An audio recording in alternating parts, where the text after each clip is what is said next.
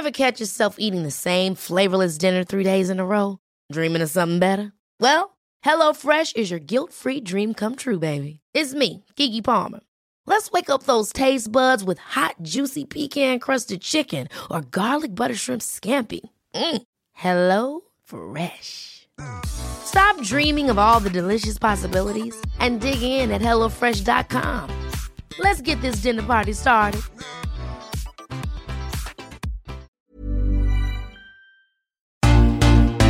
It's the Wonkhe Show. We'll chat university finances. Uh, we'll think about maintaining quality and standards in the middle of a pandemic, uh, and the big admissions question as the moratorium on unconditionals continues. It's all coming up. We are all obviously really worried about this this cohort of students whose dreams to start a university in September may well be, um, you know, affected by what's gone on. But then at the same time, let's step back and think uh, separately. We're having discussions about the hundred year life and the fact that you know the fixation on sending everybody to university at 18 uh, as the be all and end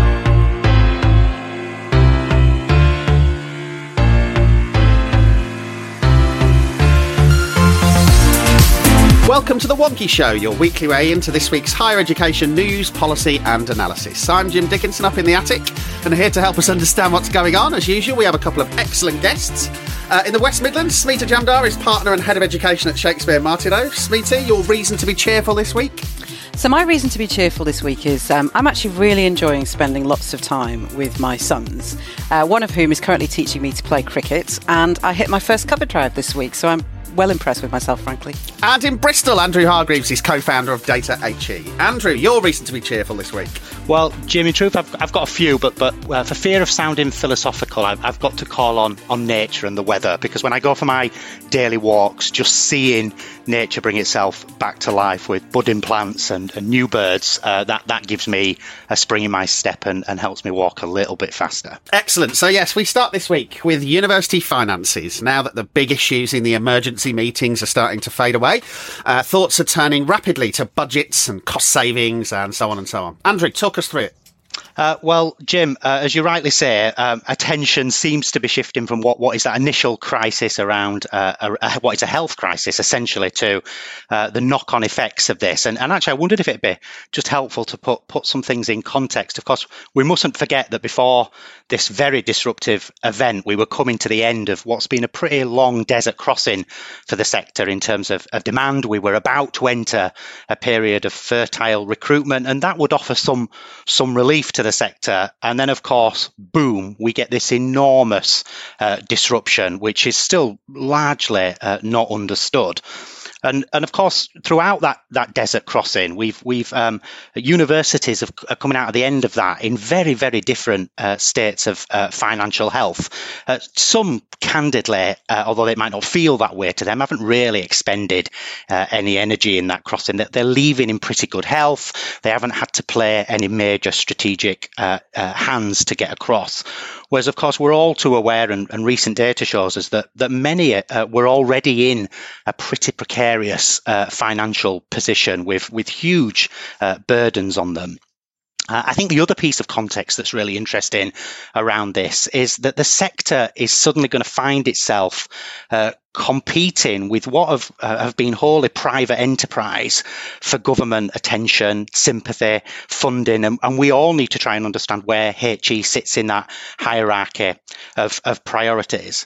And then uh, my final bit of context around this is is uh, is the government itself. I mean, only this morning uh, the government's had to announce direct funding from the Bank of England by uh, by means of printing money, and uh, that's a clear sign that government doesn't believe it can fund this extraordinary world through its traditional model of gilts. And so, whilst we're thinking about this financial landscape, of course, most most leadership teams are uh, mindful of their own institution. It, has got to be put against this backdrop of, of probably a financial landscape that we may never have experienced in our history. I mean, I know people keep talking about comparisons with with the Second World War, but but actually, this is a series of extraordinary events, probably beyond those of, of a, a wartime crisis.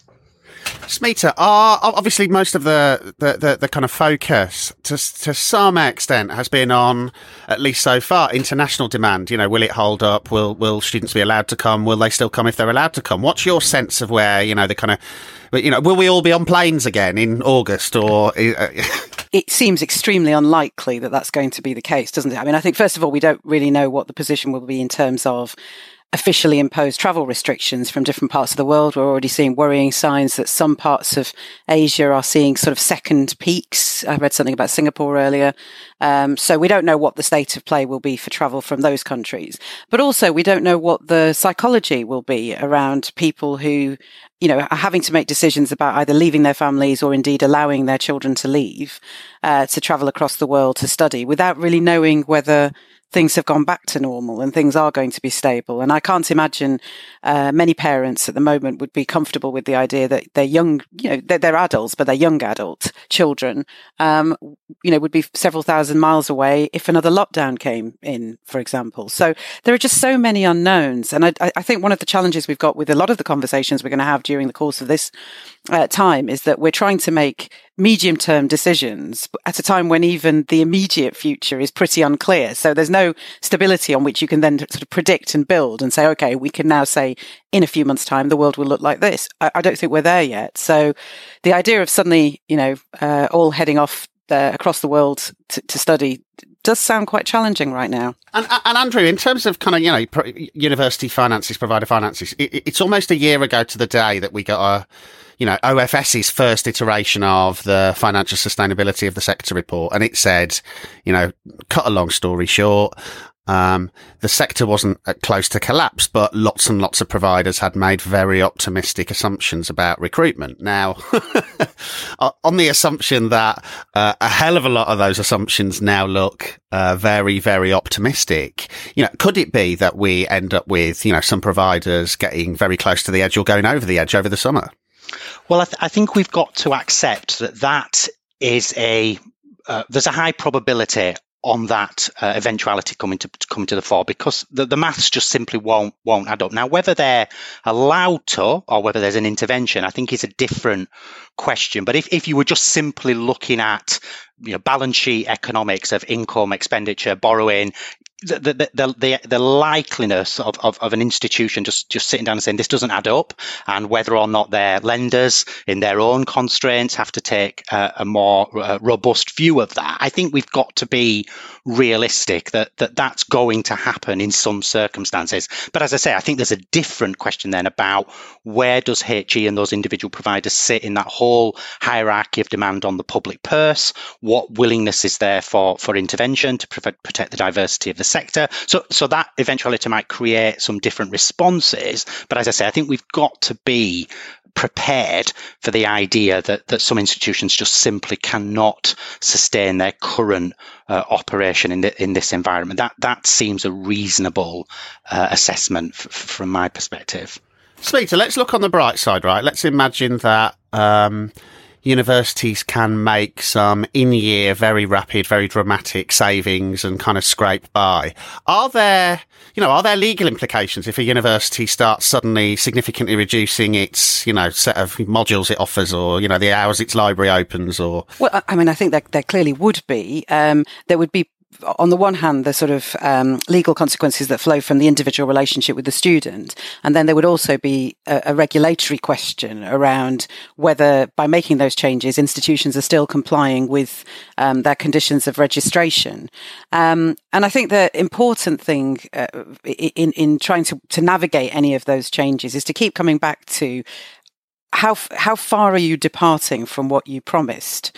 Um, there will be a temptation for institutions to think, well, we can just keep going as long as we actually, you know, completely alter everything we're providing. That will help us survive the next few months. But from the student perspective or the regulatory perspective, that may mean you're so far adrift from what you promised that you're no longer really eh, delivering the same, you know, uh, contractual promise or regulatory requirements. So there is that tension and that line to be um, struck. And I think um, just picking up on a couple of Andrew's points that he made there, for me, the really important things in terms of the sector being able to position itself right to get government's attention here is something that I know UUK, are already thinking about, which is how do you express the value of the sector in terms of what it can do for government in this recovery, um, how it can help, you know, make sure people can access training and services to get the economy back on the um, on the on, on, the hopefully the straight and narrow, um, but also that. Uh, institutions, you know, will need to look at their wider activities and try to make savings where they can. I don't think there's any question that you can just um, carry on as is and expect the, expect government to bail all that out. So there will be some trade off between you know, getting that support from government and then how you make sure you're delivering everything as efficiently as you can. And it's just going to be an enormously complex legal balancing act between all those different considerations and how they play out for individual students. I mean, I think Smita makes a really good point about the, the case for HE in this in this kind of hierarchy of demand, and and I think there is a case to be made actually about what you know what's the cost of somebody on on benefits or you know your, both the social and the economic cost of of our, you know, our nation's young people not accessing uh, higher education compared to, to the benefit that, that comes out of it. You know, what what both what does it cost to bring somebody into HE, and then as well how that generates employment. So I definitely think there's a case a case to be made. And as, as Smita said, I'm aware that UUK are very clear that, that that's the narrative we've got to get across. So we certainly shouldn't shouldn't just kind of accept this as a you know just a tension that can't can't be managed. But but we will need to think very carefully about how we present that case to government and and, and essentially you know is it a compelling case against the backdrop of everything else uh, ministers and officials are having to deal with. I, am really interested. I mean, uh, uh, uh, either of you might have a view on this. I'm really interested in the stuff that has come out from government so far. So, uh, Michelle Donelan, uh, New Universities Minister, certainly has been, you know, to some extent very clear on her kind of Facebook Live appearances and so on that, you know, we, we this is business as usual. We, we want students who are doing their A levels to, you know, be able to go to university and so on and so on. How strong is that sort of, you know, that concern about students' future, students currently that are 16, 17, have their dreams of going to university? How strong is that in the kind of overall pitch here, do you think? Well, if I if I'm if I'm allowed to start, and then I'm, I'm sure Smita will have, have, more to add to this. I think it really it really is important actually, um, because we're talking about medium and, and long term uh, impacts on on society on just on just so many levels. So I'm I'm absolutely convinced that at this point it feels like an imperative, and and, and it strikes me as absolutely the right stall stall to set out. Um, but but I would add to that we don't yet really understand um, the scale uh, of the impact of the of these recent recent events, and and, and for fear of sounding a little bit um, kind of under a cloud and a, and a doommonger, you know, just simple things cross my mind like we've never really experienced large scale unemployment amongst middle classes in the south of England, where, where huge amounts of demand for HE come from. Now, you know, I might argue as a northerner, there's a bit more resilience in people from the north around some of those characteristics. Certainly, a northerner of the 80s, um, but, but, our society just hasn't experienced that level of anxiety. I was particularly, you know, tuned into Smita's point about you know the anxious parent of an international student, but let's not forget the anxious parent parent of, of a UK student who actually, you know, we suddenly may have mum and dad not working. Uh, and I do think, though, you know, the sector's got to stay alert to what's happening in the private sector. You know, I, I am a private entrepreneur, and, and essentially that, that part of our economy is, is, has stopped. It's it's not a temporary delay. It's not that people are still being paid. It's just literally stopped overnight. And we don't yet understand how that's going to play out in the system. And we, we call these the big macro data points that we would just encourage universities to keep an eye on because actually they can give us some signals despite all the uncertainty about about the environment we're in. So um, I do you know I do think it's right that we talk about young people, their future, their prospects. And it, it's right that we set out that stall, but but we must do that understanding that the climate around us could become very severe very quickly.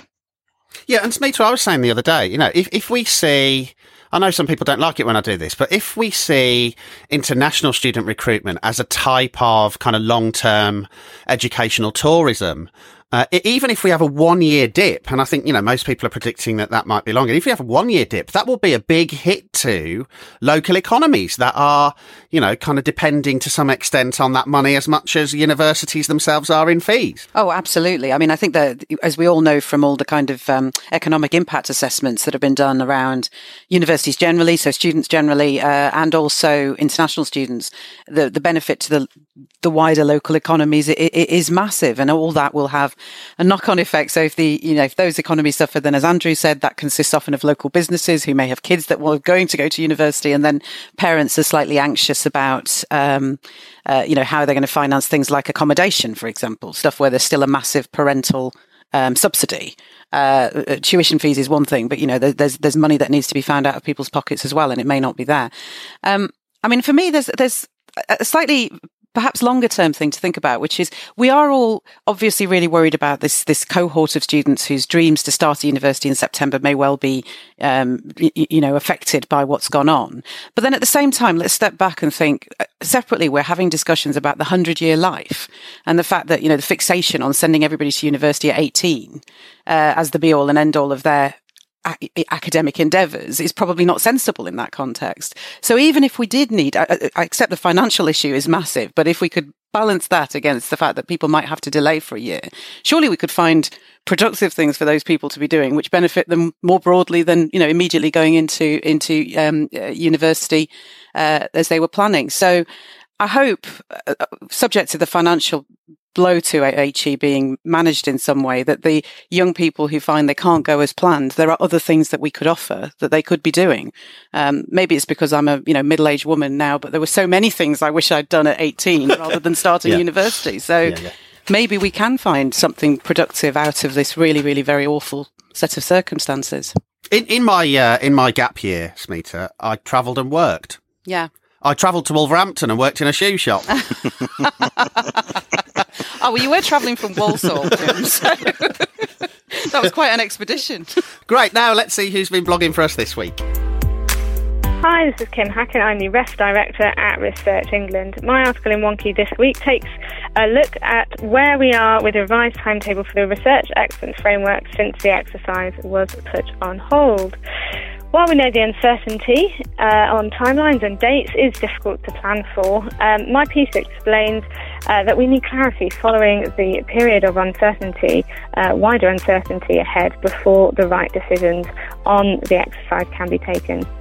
In terms of the deadlines for the exercise, the wider deadlines for impacts and the end of the period for outputs, it's clear that there are a number of a number of principles that we need to embed in the revised framework and that this will need to involve discussion with the sector. So we'll be looking for input uh, soon hereafter. And don't forget, we'd love to have your contribution on the site. If you'd like to pitch us a piece, just drop us an email on team at wonkhe.com with your idea and we'll be in touch. Now, next up, new guidance has been published this week by the Quality Assurance Agency covering, uh, all, well, all sorts of things. Smita, tell us. Okay, well, one of the things uh, that struck me about uh, the guidance actually was the sheer breadth of issues that it covers. So we're talking about academic standards, student achievement, practice and lab-based assessment, etc. Um, and it made me think about the actual breadth of issues that institutions are grappling with right now. Um, with this being only one, albeit an extremely important part of the student experience that they're trying to manage. So I just wanted to raise a sort of virtual glass to all those in universities and colleges and independent providers who are sort of working their socks off to try to adapt very complex operations to really quite extraordinarily different ways of working. So on the um, guidance itself, the areas that I think from, you know, I always look at these things, Jim, as you know, from a sort of legal perspective, because that's my mindset. Uh, the things that I think are going to become very, very relevant and and, and potentially controversial in in the um, uh, future uh, will be things around academic integrity. How are, how is the academic integrity of assessments assured in this period? The no detriment policy is it actually no detriment? How's it how's it worked for students? Um, the relationship with PSRBs, there are 250 of them. I mean, who knew? Yeah, um, yeah. Courses that are sort of practical and lab based, where for obvious reasons, the detriment to students will be much greater than something that you can, you know, very easily access online. Um, and similarly, work based learning. So that was one thing. You know, I think it's a good, uh, a piece of guidance that really starts to put into sharp focus the things that are going to become, you know, issues in the near future. Um, The second thing that struck me about it was really how it reflects the uh, complexity of the regulatory environment, because of course the OFS is issuing its own guidance on these very issues, and we're told there'll be more guidance coming on um, uh, credit modifications and things like that. And it's that's not really how I expected the Higher Education and Research Act to operate when it set up a designated quality body and a principal regulator. But that is how it's panned out. So complex regulatory environment. And then lastly, I suppose the question for me is to what extent will this guidance become the kind of benchmark of what's reasonable if people bring complaints and claims based on their experience, students I'm talking about here, um, uh, you know, their experience of education during this period? I mean, to what extent will the OIA and the court say, if you followed the QAA guidance, um, then we will accept that that was a reasonable attempt to mitigate uh, the disruption. Um, so those were the kind of things that stuck out for me from from what, what as I say, is an extraordinarily uh, broad piece of work by the QAA. And, uh, uh, uh and uh, Andrew, you've uh, you, have had a skim through the stuff. Um, you know, from a kind of from from, from a kind of non-technical perspective, what's your what, what's your impression of the stuff you've seen? Well, I, I mean, I just want to pick up that that word that, that that's me usually about about the notion of guidance. I mean, I, I would you know, having read it, I thought, well, this is just if I was in a university, this is just welcome stuff actually, because in all this uncertainty, anxiety, just having something helpful that sets out some parameters and gives some some best advice. I'm sure, um, not not that people will have technical views about it, they must have given some reassurances to universities, and not least for the very reasons that Smita describes. If if that gets tested later, can I at least demonstrate that I followed that public public document. I mean, again, I, am also struck by somebody who doesn't work in a university and just that that range of issues uh, that that uh, universities are having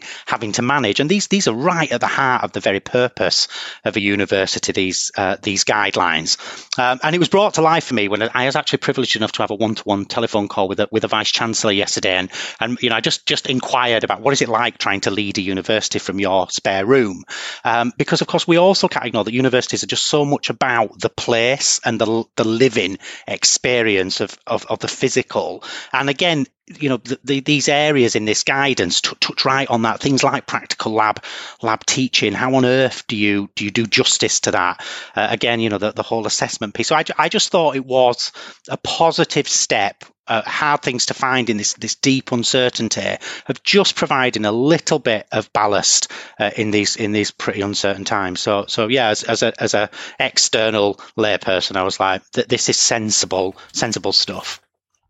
Smita, obviously none of this is ideal, and uh, you know it, it did strike me reading this guidance that there's a there's a hell of a lot of square pegs being nailed into round holes here for kind of obvious reasons. But I guess there's a difference, isn't there, between what a student might accept in the middle of an emergency and what a student might accept in two or three months' time, or even come September. And I, I, I wonder, you know, uh, uh, uh, what about the courses and the students that just won't stretch and, and can't stretch unless the campus is physically open? And what happens if a student really is unhappy? You know, how much disruption and change uh, should they have to put up with? Yeah, these are, I mean, absolutely excellent questions, Jim, which are undoubtedly going to be um, tested in some areas. And I think uh, it's it's really hard to answer them in the abstract because so much of it depends on exactly what's gone on. But I think you can draw a distinction perhaps between students who are already midway through a program where really the option of just saying, do you know what, this is so far from what I thought it was going to be, I don't want to do this anymore, um, is is not really very attractive, especially if you've already spent two, maybe three years in some cases, and you just, you know, you're going to have to finish based on whatever is available. Um, and so your priority then is really getting that qualification and finishing. Um, with those who, as we've talked about already, the ones who are starting in September, um, where they, you know, they may well look at it and say, do you know what? This isn't really what I wanted out of a university experience. And now is not the right time for me to start this. Um, and so I'm going to make the decision not to take my place up or, or, or decline my place. Now, um, what the consequences are in terms of, you know, obviously, if you're a student who decides you're not going to go to university, you won't incur the fees, uh, you won't incur the accommodation expenses, etc. Um, so compensation is a very different concept there. And if actually what's happened is, you know, there there isn't anywhere you could go to do the course you wanted because you know, whatever the external environment is, won't support that. We can't have students back on campus, for example. Um, that's very different to an individual institution who's made very specific choices about changes to a course that are out of kilter with what others are doing, where those students may well be able to say, actually, do you know what? I've lost the chance now to go to an institution that's dealt with all this better and therefore now I, I feel I've been disadvantaged by the fact I can no longer come to you. So really hard to give a general view. Um, but I do think that that big split between continuing students who probably have no choice are going to want to finish, that's their priority, and then they may well have questions over refunds of fees, etc., against those who just look at what's now on offer and say, do you know, this isn't, this wasn't what the brochure said, it's not what I want. And, and, and, this is, you know, I mean, this is a question I've been thinking about all, all week, Andrew. You know, it, it, to, clearly, if students, and I'm talking about home students here, if home students weren't paying fees and everything was being, you know, delivered by the state, we could probably expect students to have to put up with quite a bit of disruption. But given the whole thing is framed around them buying a thing, um, it becomes harder, doesn't it, to expect them to expect a whole ton of disruption, at least in the medium to long term? Mm, I think that's right. I mean, the, the notion of kind of t- tolerance for compromise probably in all walks of life actually um, are going to get tested you know it's that classic metaphor of how how far can we stretch this before starts before to wear off doesn't it yeah. august yeah, yeah. Um, and you know, you, you can even feel that in your own private life about, you know, you know you've got to do it. Um, but you're right. Is this a fair transaction? Where's the psychological contract in this, let alone uh, the material contract? What does that do to my sense of connectivity, to my sense of value? And and there's no question this there is a, a financial transaction takes place. Now I've certainly in my time spoken to lots of students. Some of them don't regard themselves as a customer or a, a purchaser of a, a HE service, but some do. And, and that that latter group may well move faster on their idea of is is this contract in the broadest sense of the word being delivered against? And, and am i willing to, to compromise? I, I, again i think it's a realistic assumption to imagine that significant numbers might might not think that represents the value for money that they were expecting yeah. And, and Smita, uh, you know, I mean, it, I've got a feeling that, but maybe in five years' time, we'll look back at this suite of stuff from the QAA and think, you know, it, it, it, reads like everyone was in a fever dream because it's actually quite surreal if you take a step back and think, you know, the, the, the, the amount of stuff that people are doing to their academic regs and their student experiences and, you know, replacements for years abroad and replacements for placements and so on. How much of this do you think will stick? In September, for example, or, or will you know is the is the sector QAA and so on going to have to look again, you know, in a couple of months in terms of you know what we might have to do when we're in and out of social distancing, if we are. Yeah, absolutely, absolutely. I mean, the the the thing about reasonableness as a concept is that it is infinitely flexible, and it um, has made many lawyers very very rich as a result because the um, the you know what is reasonable has to reflect what's going on in the in the circumstances at the time. And so there is a massive difference between what's reasonable in the context of an emergency. You don't have much time. You can't plan. You're just having to do the very best. And the courts generally tend to give, you know, a fair amount of deference to that and say, fair enough. It was a dilemma. You did what you thought was possible. But the longer you've got to plan, the longer you've got to um, implement better mitigations, the more the court will say, well, this ceased to be reasonable at a particular point. Um, and that argument will be at what is that point? Um, and I suspect, you know, that there will be some arguments over it, uh, both generally in terms of you know QAA guidance how does that evolve over time but also specifically between institutions and their students where students say okay we lived with that in the summer term because we had no choice but why is it still not fixed in September or why has a better arrangement not been reached by September? Um, yeah, definitely. It's got to be kept under review and it will be. And I do, you know, just taking it on an absolutely human level for everybody involved, um, both from the institutional side and the student side, it will be exhausting because you're constantly having to look again at things, things you want just dealt with. They're not dealt with. They have to keep being looked at. They have to keep changing. things that, you know, in some cases, you know, regulations and things that, that genuinely haven't changed in decades yeah. might have to change, yeah, four or five uh, yeah, times. Yeah. Absolutely. Yeah, yeah. I mean, you know, I, I, from my point of view, they could all do with changing anyway because they, they generally, they generally were written in a completely different time. So, it, but this, but this would be the wrong time to try and do a wholesale review of regulations. Right. Now we know sort of the plan for how A levels will be replaced this year? Uh, because Ofqual has told us. Andrew, explain. Yes, that, that's right, Jim. So um, we've obviously had this climate of uh, uncertainty around exams, grades, size of pool, caps, control, choice, uh, and we've been talking about it uh, for for some weeks now. Um, uh, and uh, Ofqual have, have, helpfully announced their their plan uh, and uh, helped, in my view, to actually remove remove some of that uncertainty. It, they've given a direction of travel. That's not to say it hasn't uh, created uh, lots of questions and views, and of course, motivated and, and mobilised universities in thinking about how they implement or what the implications of that that policy announcement uh, I mean, I think in truth, actually, what, what we are all talking about under these these guys is, is back to that word word of anxiety. So, how do we uh, set out a, a, policy and an approach that reduces anxiety for universities in what the future looks like, uh, and, and and an attempt to reduce anxiety for those students who were expecting uh, to take to take an exam.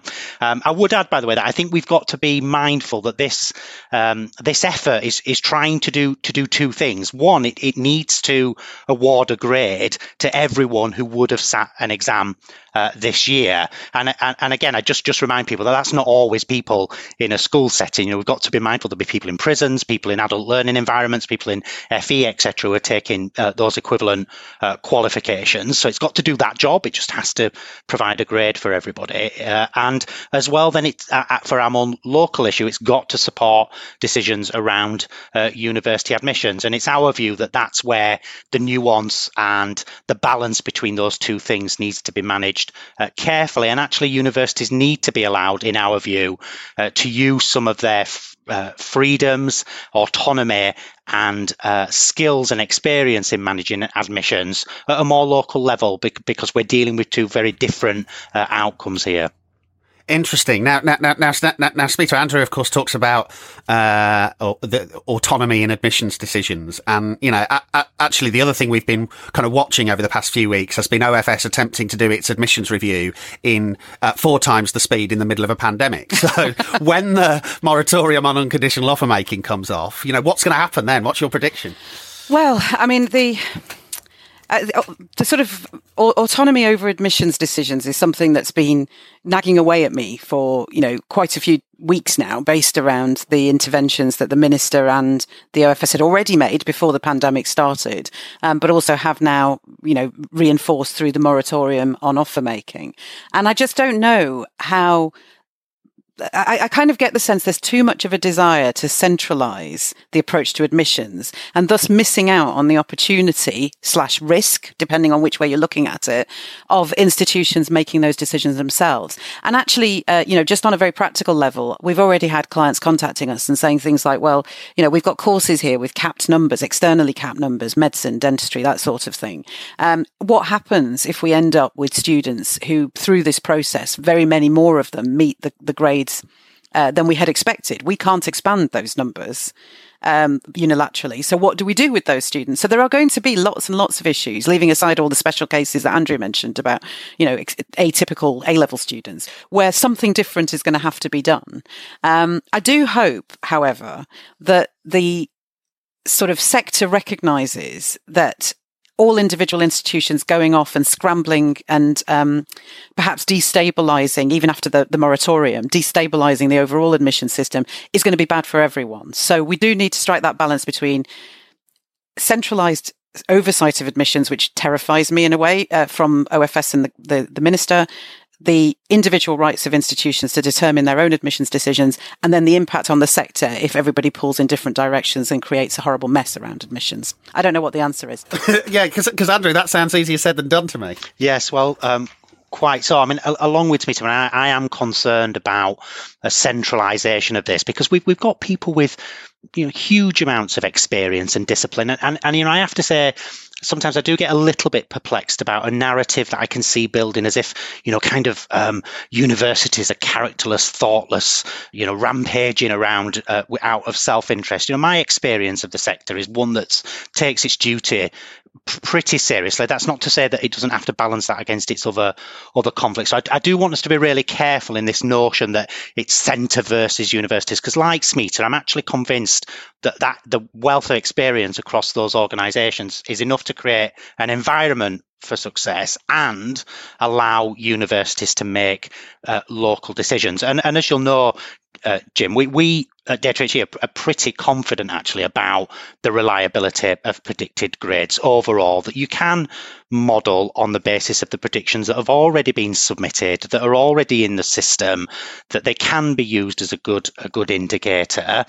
Um, and that in fact, in all of this, we mustn't forget the, the freedom of choice of students for some of the reasons we described earlier about the psychological contract. Because in my view, one of the first things that would be a breach of that contract is you're not going to the place that you wanted to go to. And I think we should be careful that we don't uh, alienate huge swathes of potential HE entrants just because we've come up with a solution that looks good for universities but not good for the student themselves. And, I don't believe it's beyond our creative skill to come up with a way that allows the traditional uh, CF CI model to do its business, where we we're clearly getting an expression of interest and determination from an applicant, and then use that to to size the pool and understand what that might mean for recruitment for local universities once they've exercised uh, their admissions process.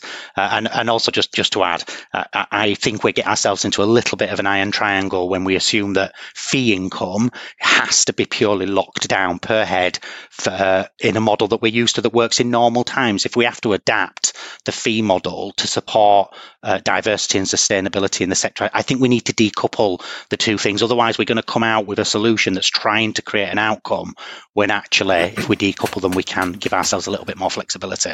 And actually, at least in theory, although it might not have been playing with very big numbers, OFS has already done a whole bunch of work preparing a- a- around that in terms of its uh, funding review and you know thinking about how to support particular objectives to its funding review. So maybe some of that can be dusted off. But, but, mm. but, but Smita, this is you know on the one hand, some people, and you know I, I am one of them in the in the first few days of the crisis, were talking about you know there needing to be kind of if you like, less marketisation in order to avoid some institutions scooping up in, in, incredible numbers of home undergrads and, and destabilising others. But I guess the other thing that I've been thinking about a lot is at what point between now and September is it going to look okay for that usual sort of clearing and adjustment period to appear, where there are all those adverts and all those supplements and, you know, all those what Nicola Dandridge have has called inducements to, you know, come to university. There's, that, that surely at any point is going to look really problematic, that, that kind of usual advertising and uh, uh around the market.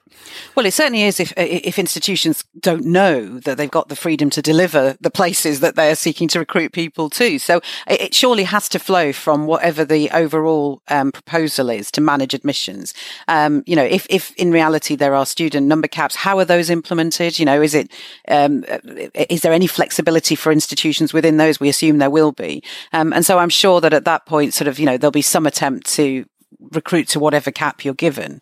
But clearing seems like again a you know a, a mythical fantasy, unicorn like in its um, in its sort of a, a probability at this stage. Um, I, I, I just don't know, um, and it's a horrible feeling because you kind of you, you want to know because you want to be reassuring people, but I don't think anybody knows really how all that's going to play out, and it's only a couple of months away, isn't it? Yeah, and and, and just back on the, this admissions question, Andrew, do you do you uh, we have we, we have seen Michelle Donelan uh, um, over the past couple of days can uh, at least in theory suggest that uh, people would get their results if they chose to resit. You know, this group of students who actually want to choose to, mm-hmm. you know, uh, do this in the autumn rather than just get this, um, you know, kind of calculated quasi predicted grade. They'd get those results before Christmas. Now, I'm I'm not actually convinced that that's possible, but um, you know, is that what, what's that about? Is that is that assuming there's going to be a kind of big January intake? Do you think? Uh, well, well, no. I I actually wonder if it doesn't speak back to this to this anxiety question that if you've got you know a, a group of, of, of students who are expressing a frustration about their inability to actually sit the exam. And you know I've I've I've worked for that. It sounds like to me like a simple practical offering that says listen if you want to do that you can.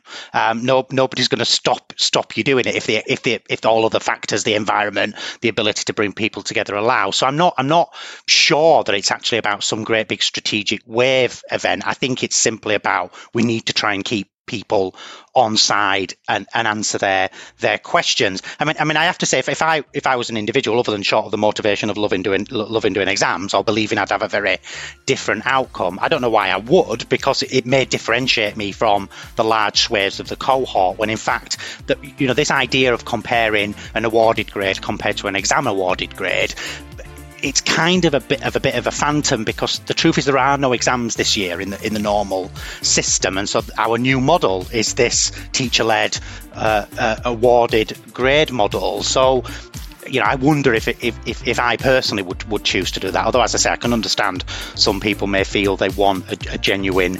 Um, I mean, not least, I, I, was kind of anticipating when years to come, some of this cohort come out into the workplace, and, and somebody says, "Oh, you're, you're from the, the 2020 cohort, then the, the, the gifted." You know, what what how will that play out with employers? And, and like me, I don't know the answer to that. But there's no question this group are going to have a feature of them that is different to, to, to, to any people that have been either side of them in, in the education system. So um, it, it, I can kind of understand the motive, but I wondered if I would do it. I'd probably not want to um, stand out from the crowd, really.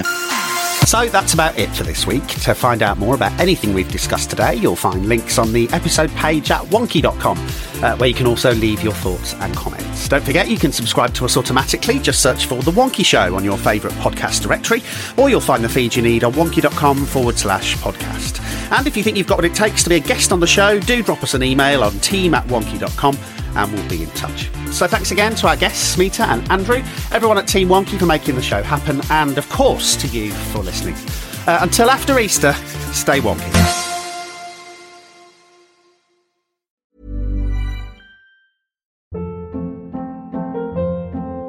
Hold up. What was that? Boring. No flavor. That was as bad as those leftovers you ate all week. Keke Palmer here, and it's time to say hello to something fresh and guilt-free. Hello Fresh. Jazz up dinner with pecan-crusted chicken or garlic butter shrimp scampi. Now that's music to my mouth. Hello Fresh. Let's get this dinner party started. Discover all the delicious possibilities at hellofresh.com.